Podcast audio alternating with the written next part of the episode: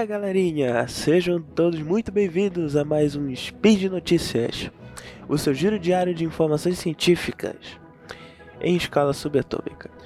Meu nome é Caio e hoje, dia 12 Aurora do calendário Decatrian e dia 13 de janeiro do calendário Gregoriano, falaremos de biologia. E no programa de hoje, garra de perereca, dieta de mosca, veneno de cobra. Speed Notícias.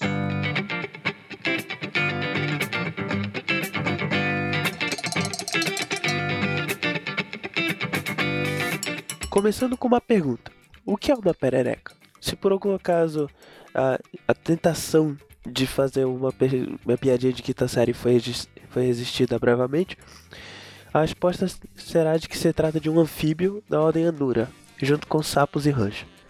Uma característica marcante das pererecas são as ventosas nas pontas dos dedos, que as permitem escalar árvores e paredes de casa no interior, causando muitas vezes gritos histéricos de pavor primal. Entretanto, uma espécie recém-descoberta de perereca apresenta uma característica nunca antes vista em nenhuma espécie. Essa nova espécie, Ilostus ilise, foi descoberta em uma montanha remota da Cordilheira do Condor, que fica em uma parte não muito explorada dos Andes equatorianos. A tal característica única consiste na presença de uma estrutura bem parecida com garras localizadas na base dos polegares da perereca. Por ser uma estrutura nunca antes observada em nenhuma outra perereca, não se sabe ao certo sua função. Os pesquisadores que descobriram a espécie especulam que sirva co ou como um mecanismo de defesa contra predadores, ou como armas para brigas com outros machos em disputas de acasalamento. Infelizmente, por mais que seja uma espécie nova, ela já está sob risco de extinção, pois o seu hábitat fica próximo a uma área de mineração de uma empresa chinesa, que tem causado bastante danos a toda essa área. A dieta dos animais varia muito, e com dieta não estou me referindo à dieta da, da sopa ou dieta low carb, e sim à alimentação em geral de cada animal. Por exemplo, existem animais de dieta restrita, que se alimentam de um item específico, e animais de dieta generalista, que se alimentam de várias coisas. O tamanduá, por exemplo, é um animal de dieta restrita, pois só se alimenta de formigas. Já o pombo, por outro lado, é um animal de dieta generalista, pois se alimenta desde carne até milho que os idosos ficam jogando para eles na rua. Como existem tipos diferentes de dieta, acredita-se que o metabolismo desses animais responde de maneira diferente para cada dieta. Ainda assim, nós sabemos muito pouco sobre a evolução do metabolismo, sobre quais mudanças genéticas ocorrem e qual composição de nutrientes é melhor para cada organismo. Um estudo recente realizado por pesquisadores da Universidade de Helsinki, na Finlândia, promete, promete jogar um pouco de luz nessas dúvidas. Para estudar a evolução do metabolismo, os pesquisadores compararam duas espécies próximas de mosca. Uma de dieta restrita, que se alimenta apenas de noni, aquela fruta de gosto ruim e que tem um baixo teor de açúcar, e outra, e outra de dieta generalista, que comia várias frutas e vegetais ricos em açúcar. O metabolismo das duas moscas é bem diferente uma vez que a larva da mosca de dieta restritiva não crescia em uma dieta rica em açúcar, enquanto a generalista simplesmente crescia toda feliz e faceira. Além disso, devido à proximidade evolutiva das espécies, os pesquisadores puderam fazer híbridos das duas espécies. Híbridos esses que eram geneticamente muito parecidos com a mosca de dieta restritiva. O que os pesquisadores puderam observar é que houve uma mudança significativa no metabolismo da, das moscas de dieta restritiva, uma vez que as, as moscas de dieta generalista e os híbridos, quando expostos a uma dieta com baixo teor, com baixo teor de nutrientes, tinham, tinham pobres taxas de sobrevivência. Os pesquisadores acreditam que para poder, para poder sobreviver a ambientes com, com número baixo de, de nutrientes, as moscas de dieta restritiva tiveram que mudar seu metabolismo para que pudesse absorver o máximo de nutrientes em, uma, em um ambiente com pouca disponibilidade de nutrientes.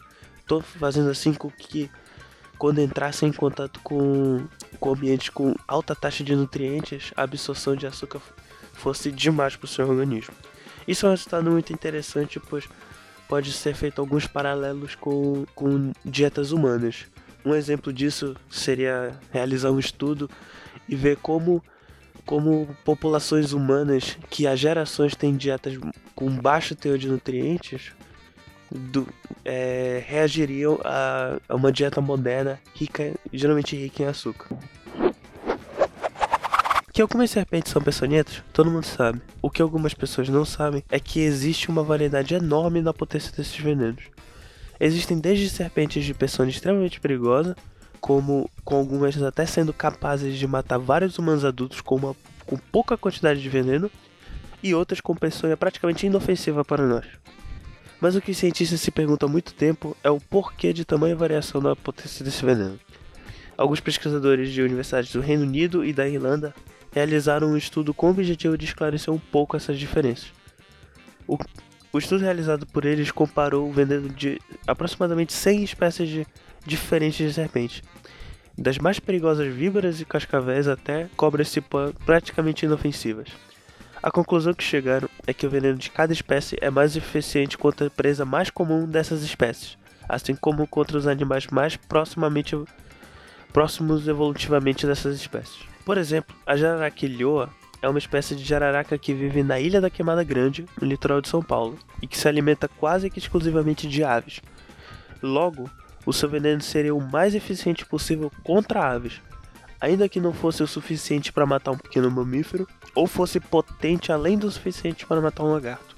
Outro resultado apresentado na pesquisa é sobre a quantidade de veneno produzido por cada espécie. Segundo a pesquisa, as serpentes terrestres costumam produzir muito mais veneno que as serpentes arborícolas e aquáticas. Estudos como esse podem ser muito importantes para o caso de picadas de serpente, ainda bastante comuns aqui no Brasil e outras partes do mundo, pois os especialistas poderão dizer qual grupo de serpentes é mais potencialmente perigoso contra humanos e qual veneno pode causar mais dano ao nosso organismo, utilizando grupos próximos a nós como indicativo. Por exemplo, espera-se que uma uma cobra que tenha um veneno mais potente contra mamíferos pode causar mais dano a nós do que o veneno de, do que o veneno de uma cobra que caça peixes, por exemplo. E por hoje é só, pessoal. Lembrando que todos os links comentados estarão, estão aqui no post e nós incentivamos a sua participação. Portanto, não se esqueça de deixar o seu comentário, elogio, crítica, é, GIF animado ou meme favorito aqui, no, aqui embaixo. Lembrando que é que esse podcast só é possível de acontecer por conta do seu apoio no patronato do SciCast, tanto no Patreon quanto no Padrim. então, por hoje é só. Um grande abraço a todos, um excelente dia e até amanhã.